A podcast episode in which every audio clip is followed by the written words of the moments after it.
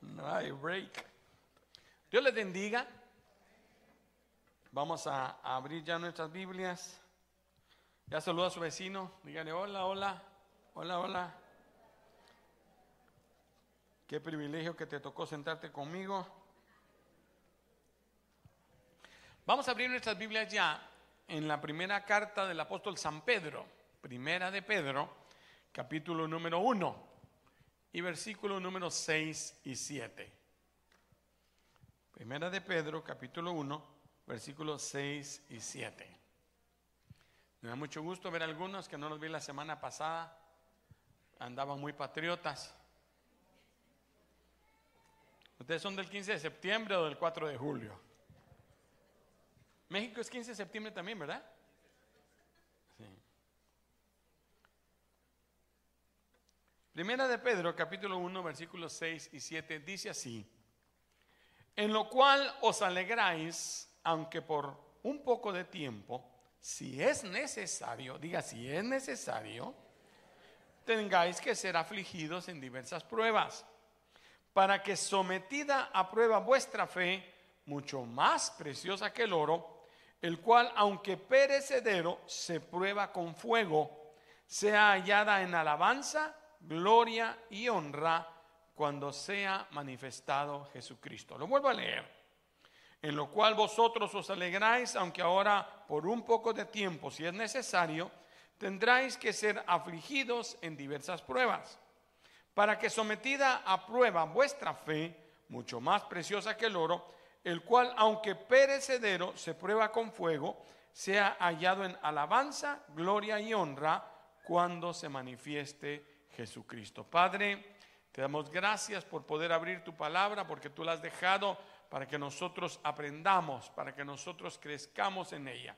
Te pedimos, Señor, que tú hables a cada uno de nuestros corazones, que nos ministres, Señor, que exhortes, que edifiques, que consueles, que animes a todos aquellos que oyen en este lugar y a través de las redes, en el nombre de Cristo Jesús. Y la iglesia dice, amén. La Biblia dice que nuestra fe es más preciosa que el oro. Dígale eso, si uno, la fe es más preciosa que el oro.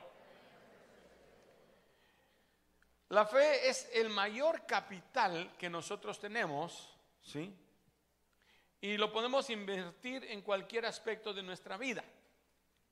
Cuando yo leí este pasaje y me di cuenta que dice que eh, nuestra fe es más preciosa que el oro y que lo van a hacer crecer. El oro se purifica y mientras más puro es, más caro es. Y se purifica con fuego. Se, le van quitando todo lo que sobra y se va ah, mejorando. Entonces entendí que la fe es un talento. Dile a ese vecino, tú tienes el talento de la fe. Algunos tienen dos talentos, tres talentos, pues uno de ellos es la fe. Y entonces nosotros podemos invertirlo en cualquier cosa en nuestra vida. La realidad es que no hay nada que no se pueda lograr con la fe. La fe te sirve para todo. Tú tienes fe de que vas a salir en la mañana y que vas a regresar a tu casa. Puedes incluir fe de que vas a meterte en un trabajo y te va a ir bien. Tienes que tener fe. En todo lo que haces utilizas la fe. Tú sabes en qué lo inviertes. Pero la Biblia dice que busquemos primeramente el reino de Dios y su justicia y todo lo demás será añadido. ¿Cuántos dicen amén? Si creemos que en, Dios y tenemos fe en Él y en su palabra, estaremos seguros y seremos prosperados. ¿Cuántos quieren ser prosperados? ¿Cuántos quieren vivir seguros? Dice segunda de Crónicas, capítulo 20 y versículo 20, en su parte final, dice, creed en Jehová vuestro Dios. ¿Está leyendo conmigo? Creed, la última parte, creed en Jehová vuestro Dios.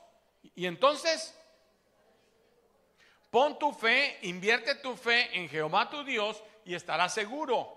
Pon tu fe aún en sus profetas y seréis prosperados. Nos estás dando un camino de bendición, un camino que nosotros podemos utilizar. La fe es la manera como nosotros podemos crecer en el Señor. Muchas veces pensamos que es cuánto trabajo hago, cuánto trabajo sirvo en el Señor. Realmente no es cuánto haces en Dios, sino cuánto fe pones en lo que haces. ¿Sí? Aquella mujer que invirtió en el Señor, ella puso, eh, dice que un, eh, frasco, un alabastro de perfume que costaba como un año de trabajo. Sí, como 300 denarios. Es más o menos lo que una persona gana en 300 días, en un año de trabajo.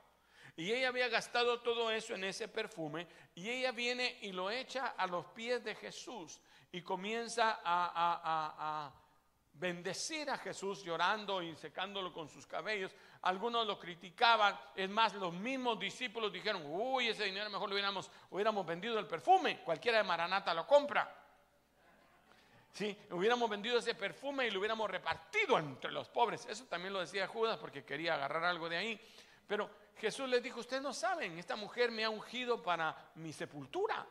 No saben que ella es proféticamente lo que está haciendo. Esta mujer va a ser siempre nombrada. Es más, María se hace tan eh, discípula de Jesús que Jesús hace una célula en su casa con María y Marta. Vamos a ver un poquito más de ella adelante. Pero a lo que me refiero es, Jesús no eh, recibió el sacrificio, que ella se puso de rodillas, que trabajó tanto por eso. No, sino la fe que ella tuvo para derramar ese perfume a los pies de Jesús. Yo a lo mejor le hubiera echado a Jesús, mira Jesús para que huela bien. ¿Sí? Sí. Cada vez te puedes usar este perfume, está caro. Sí, esto es de, de París. ¿Sí? Este lo traje, me costó 300 denarios, te lo voy a dejar Jesús. Quizás eh, eh, haríamos eso ahora. Pero ella no, ella rompe el alabastro y lo riega en los pies. El último lugar que uno se perfuma. Bueno, algunos tienen que perfumarse porque... pero a los pies de Jesús echa el perfume, pero no es por el olor, no es por el precio, es por la fe que ella puso en lo que está haciendo. ¿Cuánto me están siguiendo? No, nosotros pensamos que es nuestro trabajo, que es, no, es la inversión de fe. Dice que nuestra fe en algún momento es sometida, es una inversión, diga una inversión. Yo no sé si usted entiende mucho las inversiones, pero eh, eso es meter un dinero y sacar más dinero de eso. Yo recuerdo una vez que, quise vender, eh, a sembrar sandía. Teníamos un poquito de dinero con mi esposa y me dijo, mi, amor, eh, ¿qué hacemos? Bueno, yo tengo una inversión que hacer. Y un hermano me dijo, hermano, sembremos sandías. Ahorita es la mera época de sembrarla y cuando cosechemos vamos a multiplicar. Mire, usted da mil y vamos a recibir como diez mil. Dije yo, se me hicieron los ojitos de, rico Macpato. Y entonces le di el dinero, compramos, eh, rentamos un terreno grande, compramos madera, no sé qué, él tenía que hacer unos cuadritos, no sé qué el asunto, porque yo no soy muy buen sandillero. Pero esa era mi inversión. Y dije, bueno, lo vamos a hacer. Y empezamos a ver, las matitas empezaron ahí. Yo estaba muy feliz porque era el, finquero de sandía. Iba a vender sandía. Estaba pensando, ¿a cuánto vamos a vender las sandías? ¿Sí? Marchantos, ¿cuántas sandías quieres? Y estaba feliz. Pero resulta que lloviendo se nos inundó el terreno. Y todo se lavó y perdí la inversión. Porque cuando tú sueltas el dinero, no sabes qué va a pasar con él. ¿Cuánto me están siguiendo? Uno se arriesga y puede que resulte y que no resulte. Eso es cuando la inversión.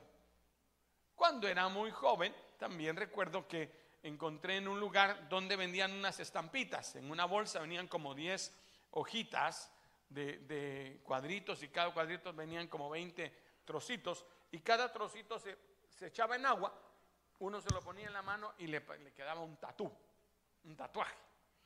Y me acuerdo que, eh, llevé a la escuela, me dijo, ay, ¿cuánto vende? yo los doy a 25 centavos, le dije. Y empecé a vender cada uno a 25 centavos. Me costaba 2 dólares la bolsa y yo le sacaba como 20 dólares. Buen business.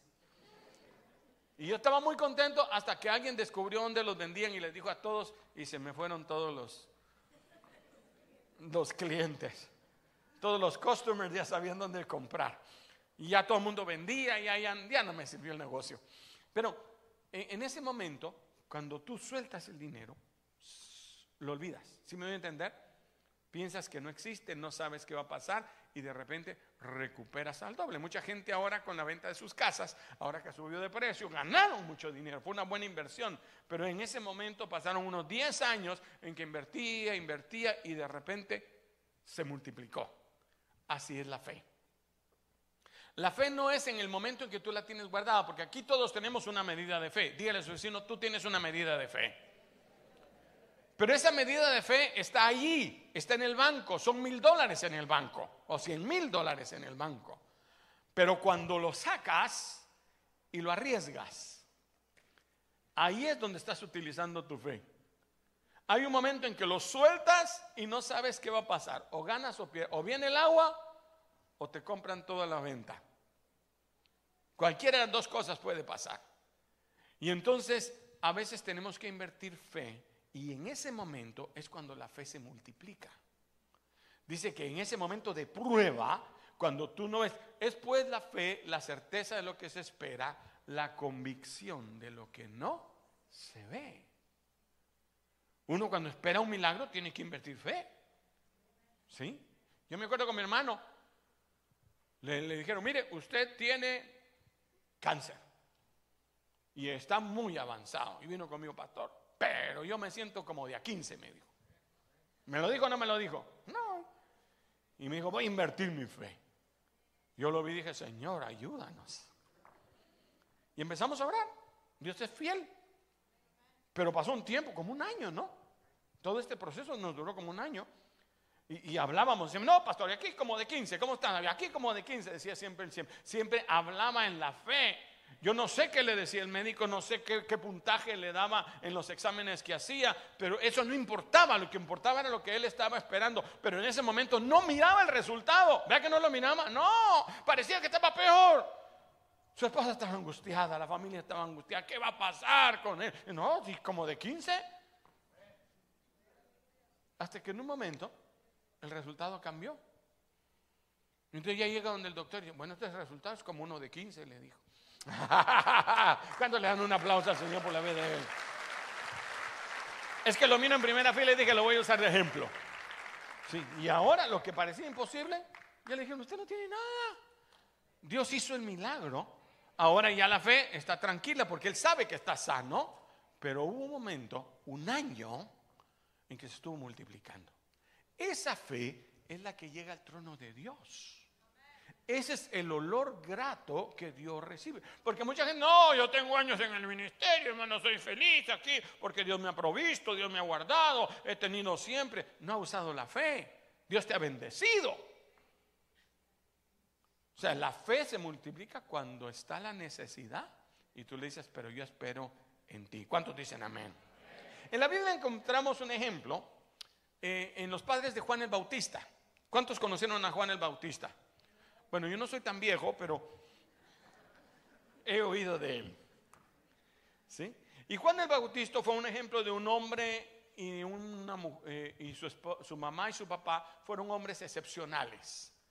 Su padre era un sacerdote, ¿sí? Zacarías era eh, un sacerdote del Señor y le servía muy bien en la obra de Dios. Y su, su mamá, la, mamá de, de Juan el Bautista, Elizabeth, era estéril.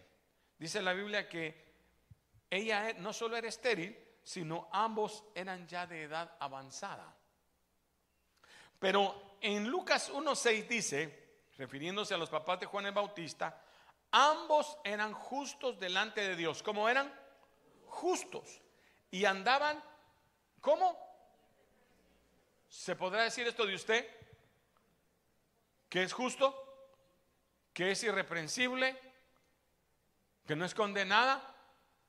Pues de ellos se podía decir, ambos, papá y mamá, eran justos irreprensibles en todos los mandamientos y en todas las ordenanzas del Señor, servían al Señor y eran viejitos. Voltea a ver a su vecino y digo, como de tu edad. Saber que se sentirá llegar a esa edad, ¿verdad? Pero en toda su vida no pudieron tener hijos. Y ahí está viejita, había sido estéril, pero él siempre oraba, Señor, un hijo. Ya se fue pasando el tiempo hasta que un día él está en el templo y el ángel Gabriel lo visita. Y dice mi Biblia que le dijo, tu esposa tendrá un hijo. ¿A poco? Dijo. Si está viejita la Elizabeth. ¿Sí? Y dijo, no, va a tener un hijo. Ay. Y dice mi Biblia que él, a pesar de ser un hombre digno, porque a veces uno piensa que porque uno está buscando al Señor no le van a pasar cosas malas. Que nadie se va a morir, que nada te va a pasar, que no te va a venir una enfermedad o que no te vas a tener una necesidad económica. Pero a estos que ambos eran irreprensibles, en poca gente se puede decir eso, les vino una necesidad, no tienen hijos. ¿Por qué? Yo no sé, pregúntale a su ¿por qué? Entonces pregúnteme a mí, ¿por qué, pastor? Yo qué sé. Pero Dios sí sabe. Porque Dios tiene un propósito en cada cosa que hace.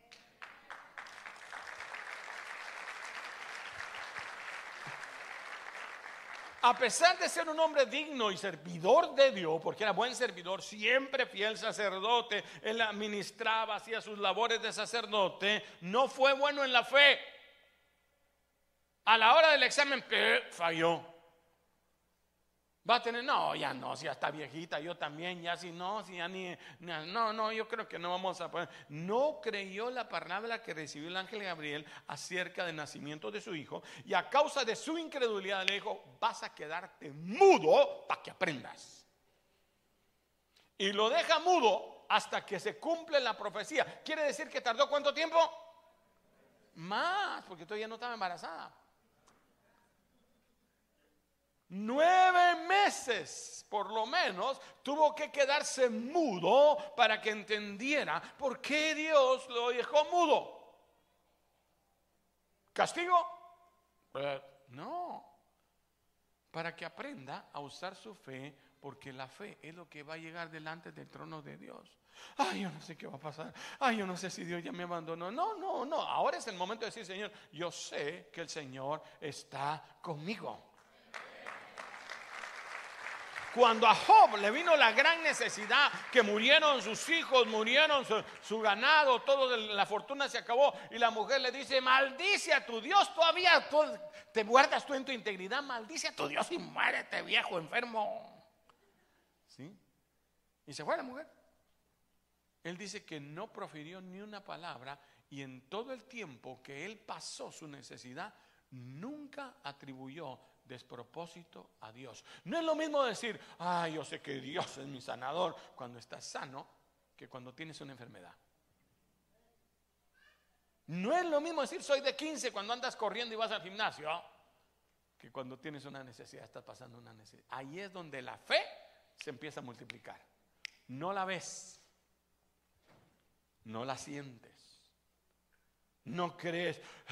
Eh, eh, a, momentos entra la fricción, a momentos entra la duda, el enemigo quiere poner, pero tú dices, no, yo estoy confiando, yo estoy creyendo, yo estoy creyendo, yo estoy creyendo. La fe se sostiene a pesar de que no sabes qué va a pasar hasta que llegue el milagro.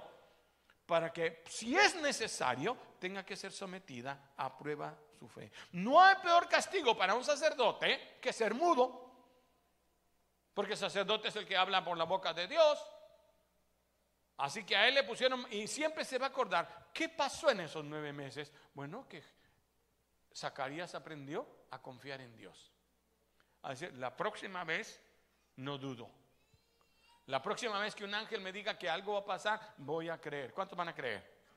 La próxima vez que yo tenga una necesidad voy a decir, Señor, yo estoy confiando en ti. No me voy a tirar en una cama. Hay gente que cuando le dicen que está enfermo, ah, ya no voy a la iglesia, tanto que me esfuerzo en la iglesia y ahora me viene este problema. Pues ahora es que tiene que estar aquí, no quedarse en su casa el domingo. Ups.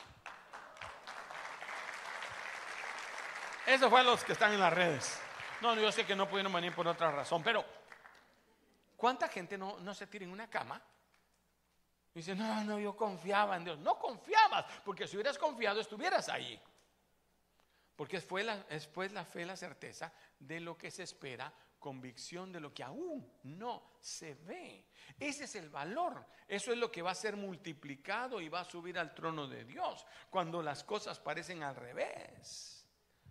El apóstol San Pablo estaba preso años La mayor parte de su ministerio él la pasó preso de cárcel en cárcel de Roma, se lo llevaban a otros lugares, donde quiera que él hablaba, donde estaba César, ahí se lo llevaban a él en Israel, donde quiera que estuviera, y él mandaba decir, somos libres en Cristo Jesús. En la cárcel hablaba de libertad. En vez de estar deprimido, decía, hermanos, regocíjense en el Señor y otra vez regocíjense. Mire, él estaba en una cárcel. Y ojalá como las cárceles de aquí, que con televisión eh, en, la cárcel, que les ponen aire acondicionado de vez en cuando, que los... No, no, esas cárceles húmedas, bajo tierra, esas cárceles donde, donde se moría la gente de tuberculosis metidos en esos lugares. Ahí estaba Pablo y decía, hermanos, regocíjense. Y otra vez os digo, regocíjense. Escribiendo, hablando del Señor. En su ministerio lo despreciaban. Dicen, no, ese apóstol San Pablo es un mentiroso. Si él mataba a los cristianos, yo no creo en él. Y él, pues, pues, él ponía en sus cartas, yo, Pablo, apóstol de Jesucristo. ¿Qué apóstol será ese? Todo el tiempo el apóstol San Pablo tiene que vivir en sus cartas eh, eh, defendiendo el apostolado que tenía. El rechazo no lo detuvo, fue su fe en el Señor. Y hoy reconocemos, todos los que hay sobre la tierra cristianos, decimos el apóstol San Pablo. ¿O no es cierto? Carta del apóstol Santiago, del apóstol Pablo. Él tuvo que defenderlo porque su fe estaba glorificando el nombre de Dios. ¿Cuándo me están entendiendo hasta ahora?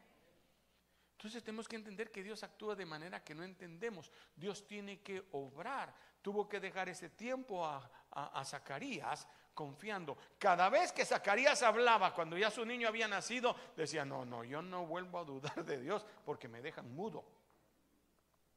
No puedo trabajar, no puedo servir, no puedo hacer nada porque, no, no, yo voy a confiar en el Dios que me llamó. ¿Cuántos dicen amén?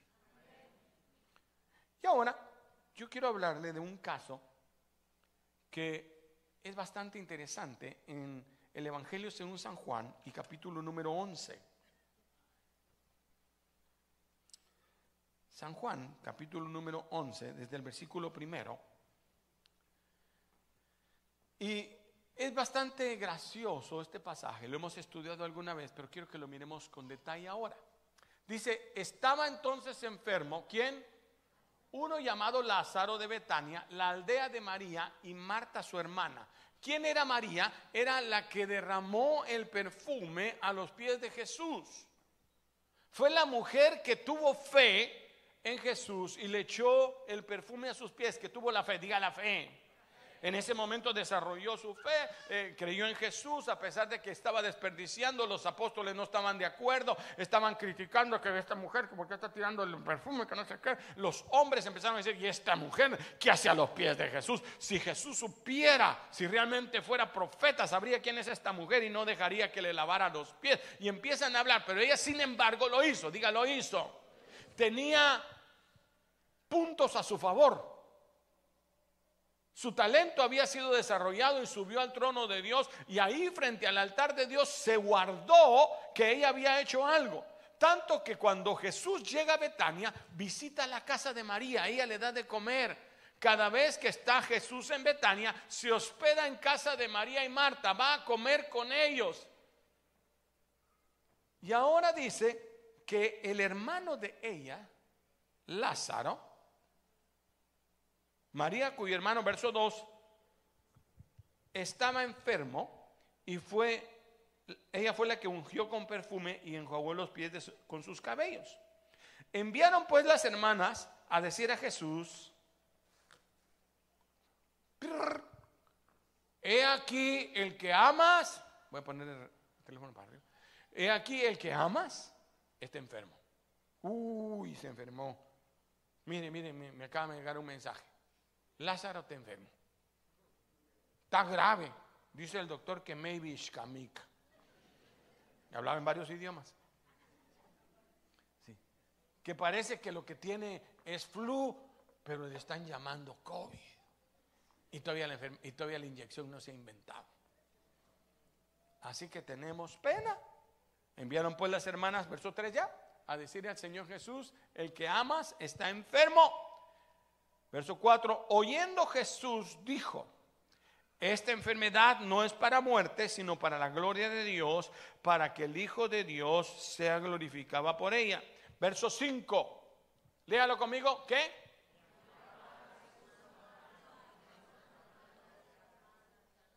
Otra vez. Y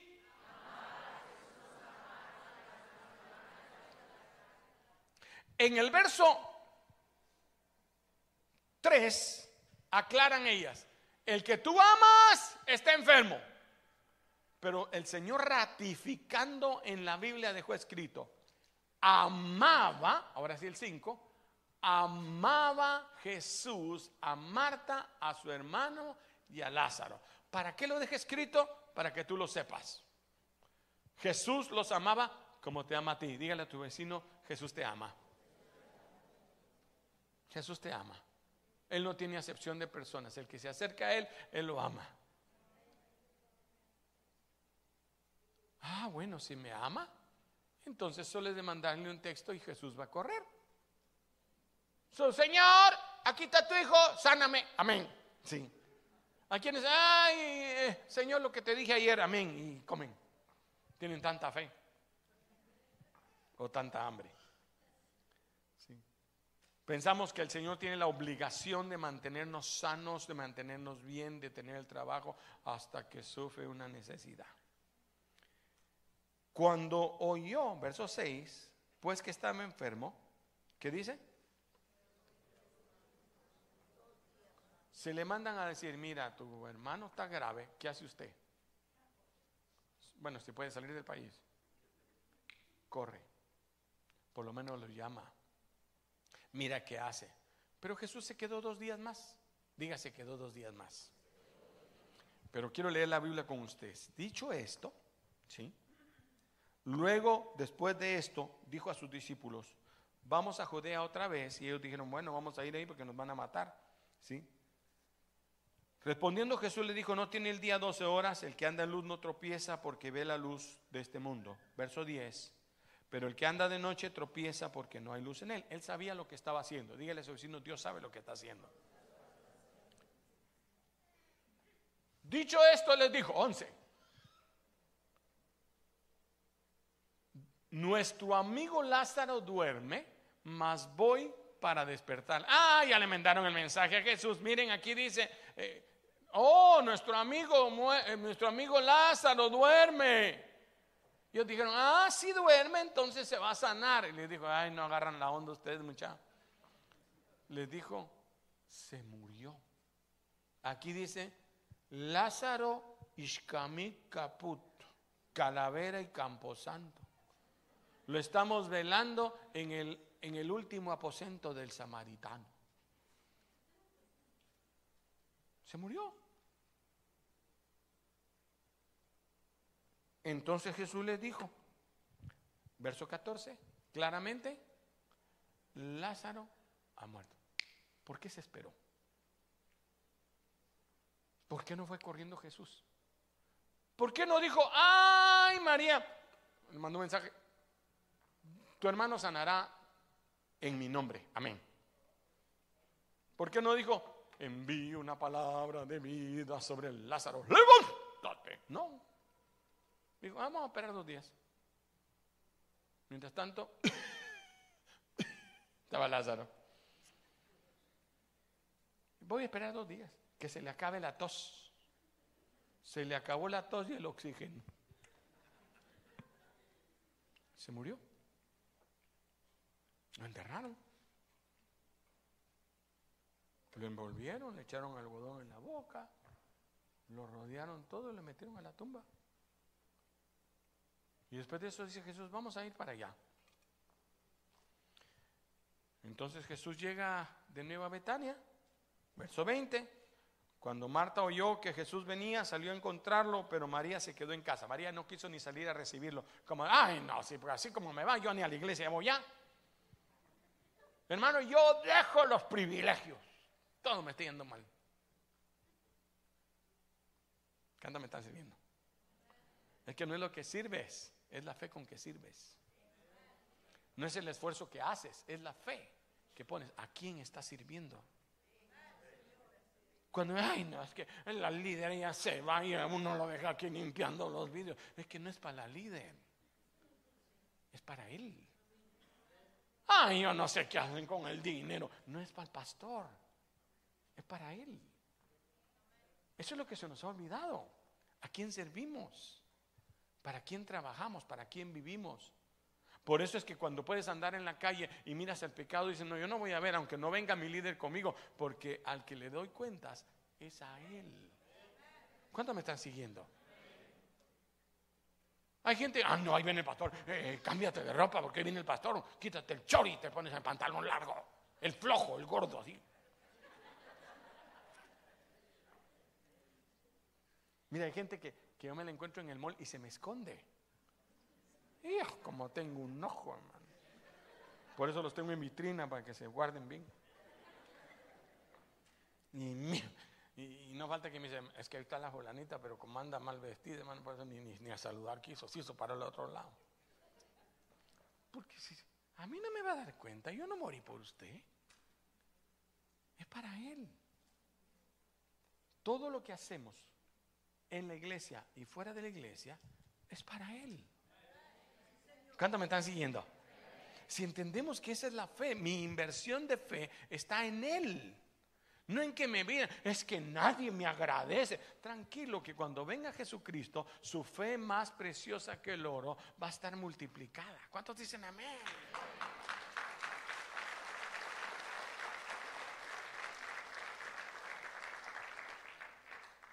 Yo compré una casita hace muchos años no había nacido Alberto, ahí nació Betito, mi hijo. Hoy ya tiene barba. Me llaman al ministerio y tuve que dejar la casita. Dije, ya no voy a poder pagar, voy a un lugar, no voy a ganar 10 veces menos de lo que yo ganaba cuando me dediqué al ministerio, pero lo vamos a perder. Amén, sí. De repente alguien me dijo, te la rento, me la rentó por ahí, yo seguí trabajando, eh, nos fuimos al Salvador, Dios nos bendijo allá, empezamos la obra en El Salvador, luego nos venimos para San Antonio, estuvimos en San Antonio, llegué hasta, a, Austin y habían pasado algunos añitos y la casa se terminó de pagar. Entonces yo dije, ah, mi amor, ¿qué tenemos la casa ahí? ¿Qué problema? Vendámosla y compramos algo aquí. Fui allá y vendí la casa. Y era un dineral.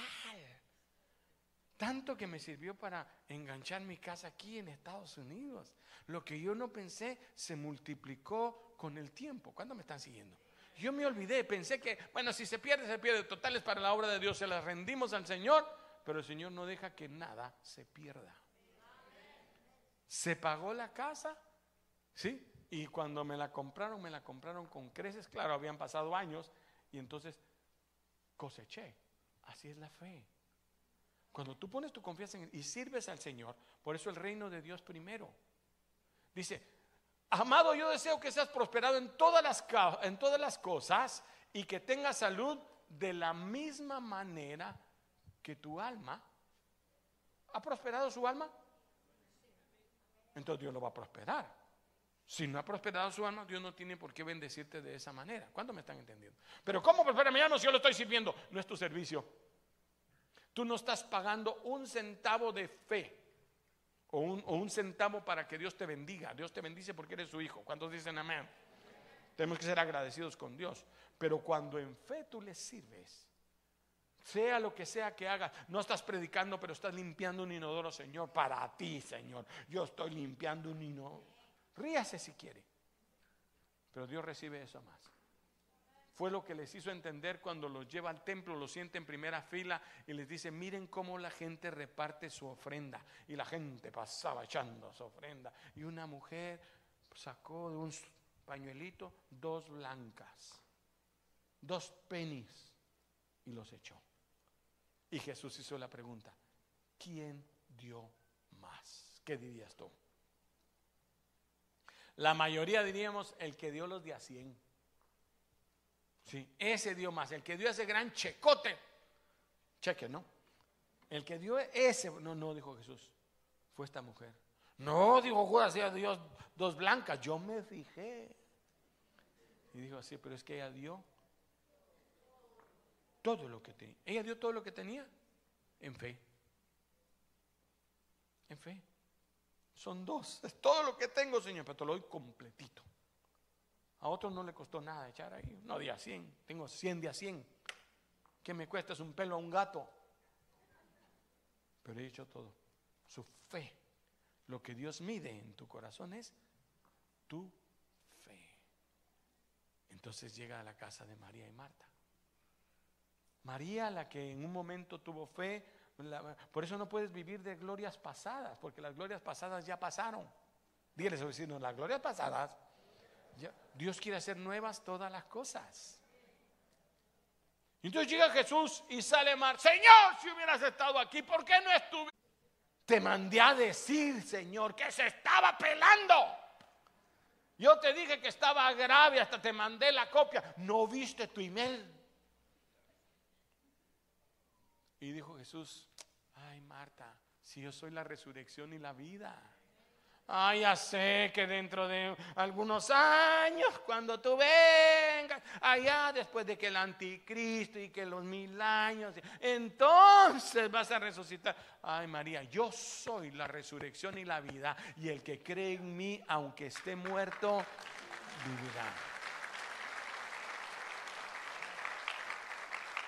Y llámame a María, que ahí está toda brava porque no le hice el milagro cuando ella quiso. Que no actuó en fe. Jesús, si tú hubieras estado aquí, mi hermano no se muere. Yo sé que tú tienes el poder, pero no quisiste venir. Eso le quiso decir. Y Jesús le dijo, ¿no te he dicho que si creyeres, verás la gloria de Dios? ¿Tú sabes por qué no vine? ¿Tú entiendes por qué Dios te hace esperar?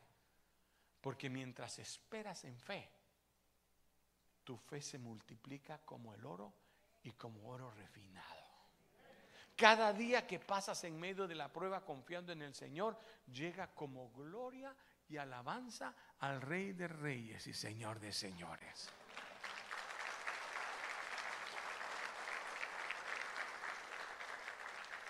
Job le hablé de Job al principio. El que lo dejó la mujer, se le murieron los hijos. Llegan los amigos y lo miran tan en desgracia al pobre que se ponen a llorar desde que lo ven. Ay, Job, estás pero hecho una piltrafa, mano. No tienes una parte y el pobre rascándose con una teja por aquí, rascándose por allá, en medio de los dedos. Él ora por sus amigos. Y cuando pasa la prueba, yo no sé cuántos meses fueron. Nunca me he tomado el tiempo de ver cuánto tiempo pasó Job en esa situación. Pero en un día, Dios le dice, ahora te restauro. Él siempre decía, Señor, yo sé que mi carne se está yendo porque por pedacitos se caía, cada vez que se rascaba caía piel y las hormigas se lo llevaban. Pero él dijo, pero con estos ojos miraría a mi redentor.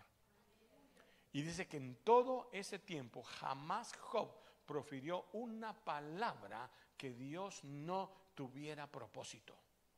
Dios tiene un propósito, algo va a pasar. Y Dios le devolvió todo, menos la mujer, porque esa no merecía regresar. Le dio otra, le dio más hijos, le dio más vacas, le dio más, más de todo, pero una cosa, ¿por qué Dios esperó tanto? Y dice Job, después de que él era perfecto, recto, era delante de Dios, justo y había guardado su integridad, dice, Señor, ahora entiendo que yo hablaba cosas que no entendía. Oh Señor, después de que he pasado esta prueba me doy cuenta que hablaba cosas que ni sabía, pero antes yo te conocía, pero ahora mis ojos te ven. ¿Se da cuenta? A veces Dios tiene que esperar en medio de la prueba porque no estás listo para el milagro. Una más. Yo sé que ya la sabe, pero me gusta contarla. De Amán, el general del ejército de Siria que era leproso. Él quiere ser sanado de una enfermedad incurable. Le dice la criada, mire, mi profeta en, mi tierra lo puede sanar. Él no cree en el profeta, en voy a ir. Cuando uno está necesitado, hace cualquier cosa. ¿O no es cierto? Lo que le digan que hace, eso hace. Le dicen camine de rodillas, camina de rodillas. Póngase con los pies para arriba, se pone con los pies para arriba.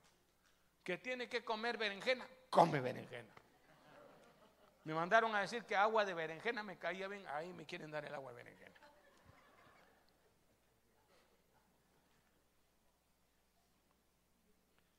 Él va y hace lo posible a la tierra donde está el profeta.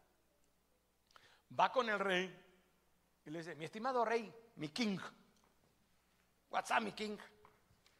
Necesito una campaña, mano. Dame una carta para que ese profeta me atienda. Claro, claro. Le escribe, somos cuates, hermano, lo que tú quieras. Y entonces él va no voy a meterme en detalles, y dice, yo sé que cuando yo llegue, me va a recibir el profeta, porque soy don Namán, general príncipe de Siria. Yo he ganado batallas. El profeta no sale ni a recibirlo. Arranca un pedazo del cuaderno de su hijo y le pone Namán, bañese siete veces, cochino. No, le quito lo cochino. Báñese siete veces. Y le dice al criado, voy a dejárselo. El criado va y le dice, mire, dice mi señor que quita la receta. Métase siete veces en el Jordán. Y él se enoja. Diga, él se enoja. ¿Por qué? Es que yo pensé que el profeta iba a salir, que iba a levantar sus manos al cielo, iba a decir en el nombre de Jehová, y una luz iba a venir desde el cielo directo a mí y me iba a iluminar con su gloria, y la lepra que tenía iba a desaparecer. Y el profeta ni me sale a recibir, ¿qué se cree este? No sabe quién soy yo. ¿Cuántos le dicen usted sabe quién soy yo? Ni usted sabe quién soy yo. Un orgullo. Y dice, que yo no hago nada. Y sus criadas, no, general, por favor, atiéndalo. Mire que es la única esperanza. ¿Qué, pierde usted con ir a probar y meterse? Ay, pero es que este tipo siquiera me hubiera salido a, recibir, pero ni me sale a recibir. Y entonces, vamos, pues, total tengo necesidad. Y llega y mira el rillito del Jordán. Y acabo de estar ahí y vi que cosas flotan por ahí, pero eran, eran hojas. Un rillito. Del otro lado se mira. Y dice Naamán, en Siria, Habana y Farfar tenemos unos ríos como el Usumacinta en Guatemala, hermano. Es uno de los más caudalosos del mundo. Separa México de Guatemala. ¿Sí? Ahí echan todos los muertos para que se desaparezcan. Es un rito. Y además le pide que se meta siete. ¿Cuántas? No una. ¿Cuántos saben que Dios puede sanarte por su palabra? ¿Cuántos, ¿Cuántos saben que Dios puede hacerlo? Que Él puede decir, se ha hecho y es hecho. Punto. Algunos le dijo caminen y se les va a desaparecer la letra y mientras caminaban se les desapareció. A otros lo manda a lavarse la cara y recobra la vista. A otros instantáneamente solo ponía la mano sobre ellos y sanaban. La, la mujer aquella ni siquiera tuvo que hablar con Jesús, tocó el manto y se sanó. ¿Y este por qué no? Siete veces le alargó la sanidad. Ni conocía a Jesús. Y el sacerdote o el profeta ni sale a saludar al pastor, ni la mano me dio.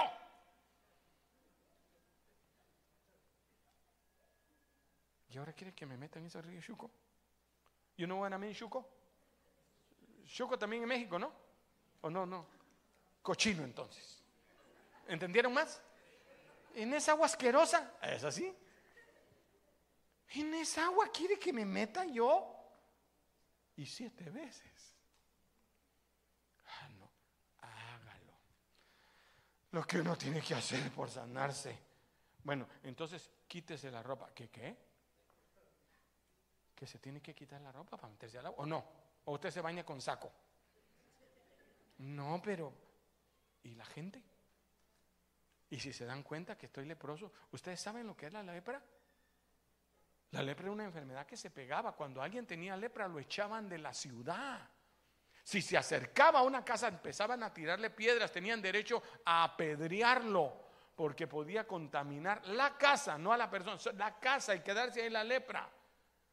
Él sabía lo que se iban a dar cuenta, así que lo hace quitarse el saco y meterse al agua.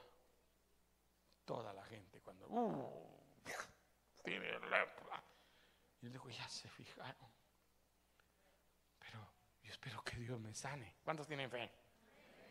Yo espero que Dios me sane. Pues entonces empieza. Y aquí es donde empieza mi, mi mejor mensaje que he predicado en toda mi vida. El de las siete zambuidas. Porque entonces viene y se mete. Me encanta hacer eso. Y piensa, ¿será que me voy a sanar? Y si no me sano, y ya todo el mundo se, se dio cuenta. Y cuando sale del agua, todo el mundo con los teléfonos.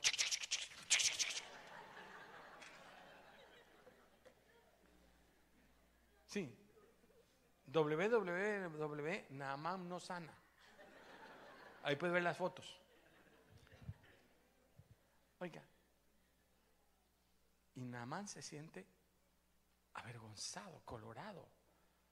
Todo mundo se ha dado cuenta que es un hombre igual que todos los demás. Que tiene enfermedades como todos los demás y él tiene que hasta los criados dijeron, uy, está leproso. Dijo él, hoy se van a burlar de mí. Yo ya no, voy, ya no me van a respetar como general porque ya se dieron cuenta. Y empieza a bajar. Pero aún no está sano. Y para que no me miren, me voy a meter otra vez. Blup. Ahora que salga, yo siento que ya se está guardando. Y cuando sale, Mojada. Lepra y mojada. ¿Cuántos me están siguiendo? Qué ridículo estoy haciendo. Y todo el mundo viéndolo. No se sanó. Aquí transmitiendo.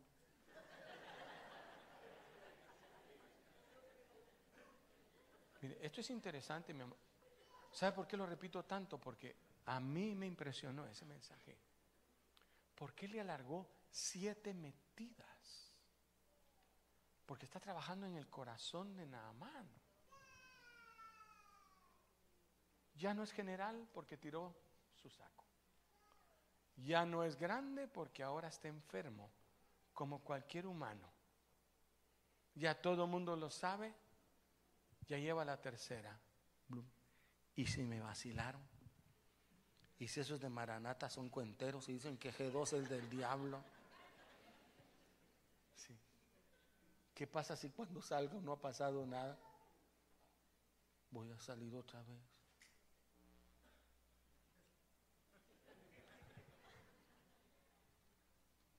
Llevo cinco metidas y sigo leproso. Yo creo que esto es una mentira. Yo me salgo, yo no, yo estoy con estas cosas. Ustedes eh, maranatecos, religiosos. Y no, no, no, no, no, Señor, tranquilo. Si le pidiera algo el profeta difícil, ¿no lo haría? ¿No lo haría? Yo conozco a gente que hace cosas rarísimas. Hasta berenjena comen. ¿Sí? Por sanarse coma esto, coma aquello, coma limón, que que en sandía, échese, échese gotitas en, los ojos. Le decían a uno, eh, tómate esto, mijo, si es amargo es que es bueno. Y ahí está uno, trágeselo, mijo, trágeselo. Y le dicen, no lo haría, ya total, Ya todo el mundo se dio cuenta, mire, hasta ya lo subieron a Facebook. Telemundo, ahí está Telemundo ya con la gran cámara. Están esperando a ver qué pasa. Ya todo, ya, ¿qué más da? Ya, ¿qué más da? Blue. Seis veces. Yo ya no sigo con este cuento. Una más, una más. Sí se puede, sí se puede, sí se puede, sí se puede, sí se puede. Una más. Hasta música le pusieron, subió el organista y todo.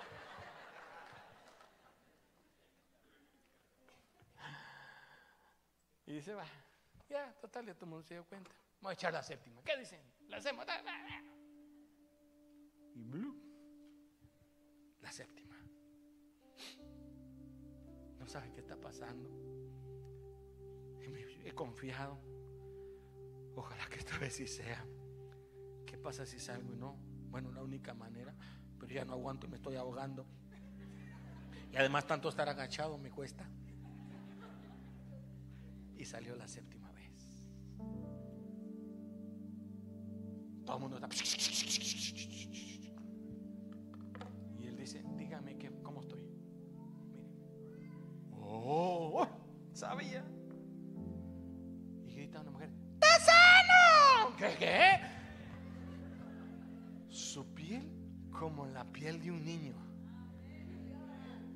Su piel así, oiga, como la piel de un niño.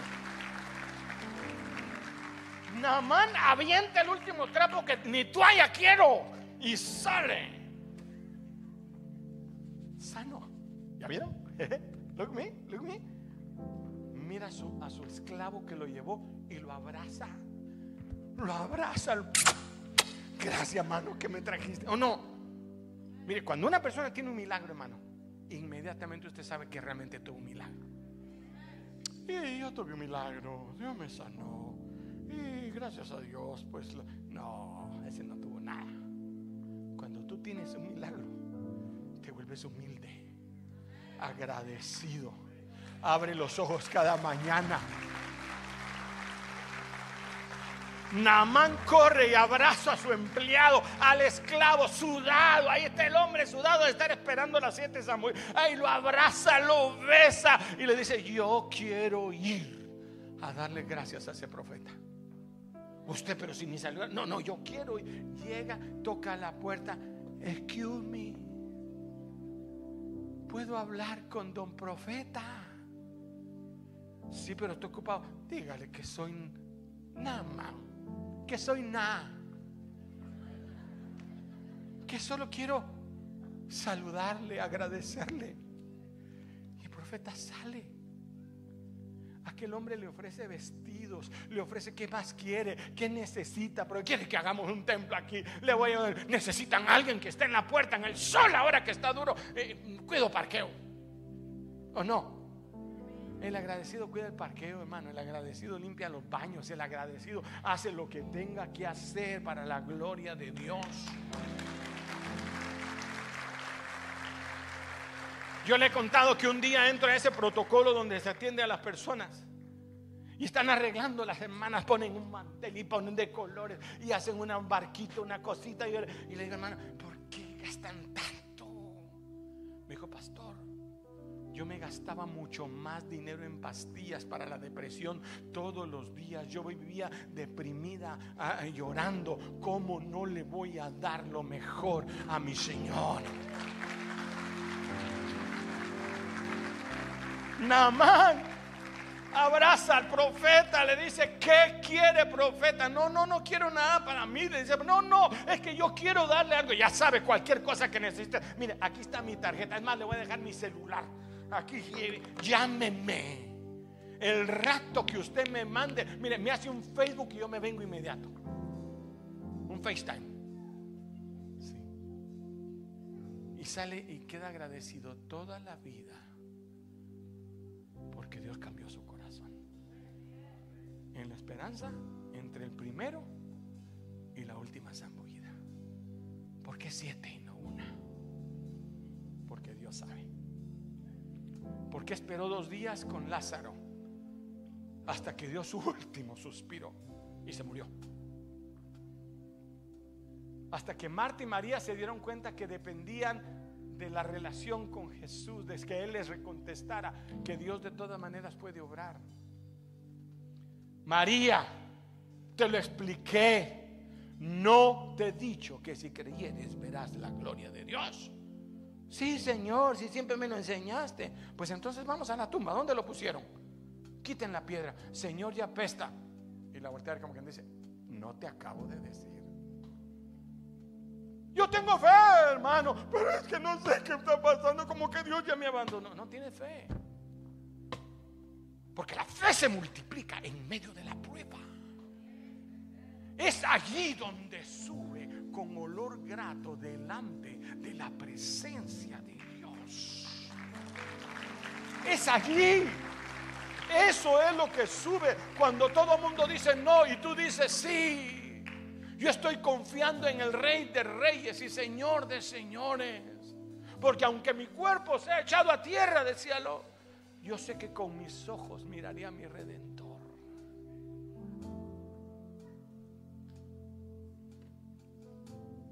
Quiten la piedra. Y quitaron la piedra. Lázaro, ven fuera. Y se oía, ¿quién estará ahí adentro? Una vez para probar qué sentía Lázaro, acosté a un hermano aquí y lo amarramos con un cincho en las manos y en los pies. Y le dije, levántese. Y este alemán no se podía levantar. Pruébelo con su esposo en la casa. Lo amarra en la cama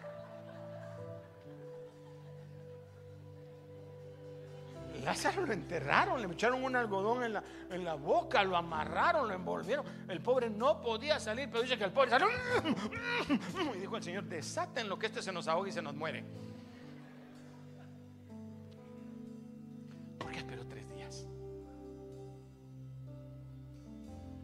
Desde ese día en adelante, porque cada vez que Jesús llegaba, Lázaro no aparecía.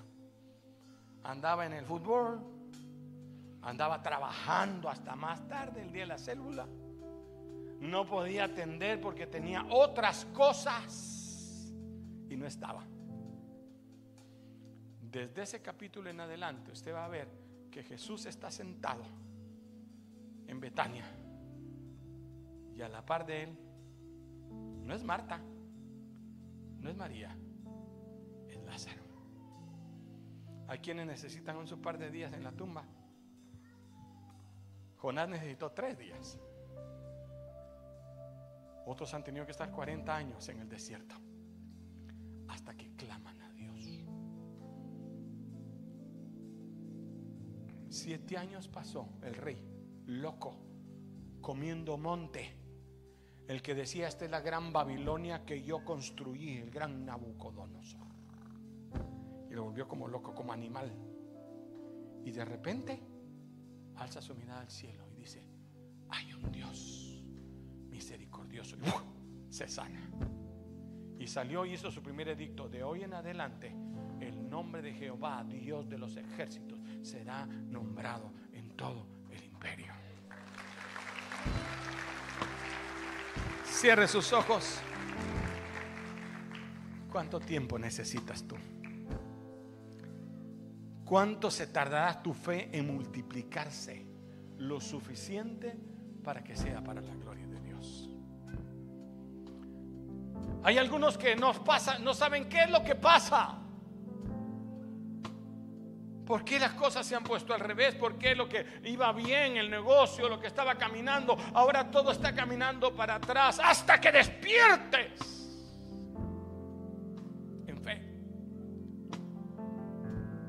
Señor, yo sé que tú tienes un propósito en todo lo que haces, que desde antes de la fundación del mundo estaban escritas en ese libro todas las cosas por las cuales tú tienes para mí. Que lo que me ha acontecido en mi vida, en mi matrimonio, lo que me ha acontecido con mi familia, lo que me ha acontecido en mi trabajo, en mis finanzas, tú tienes un maravilloso propósito.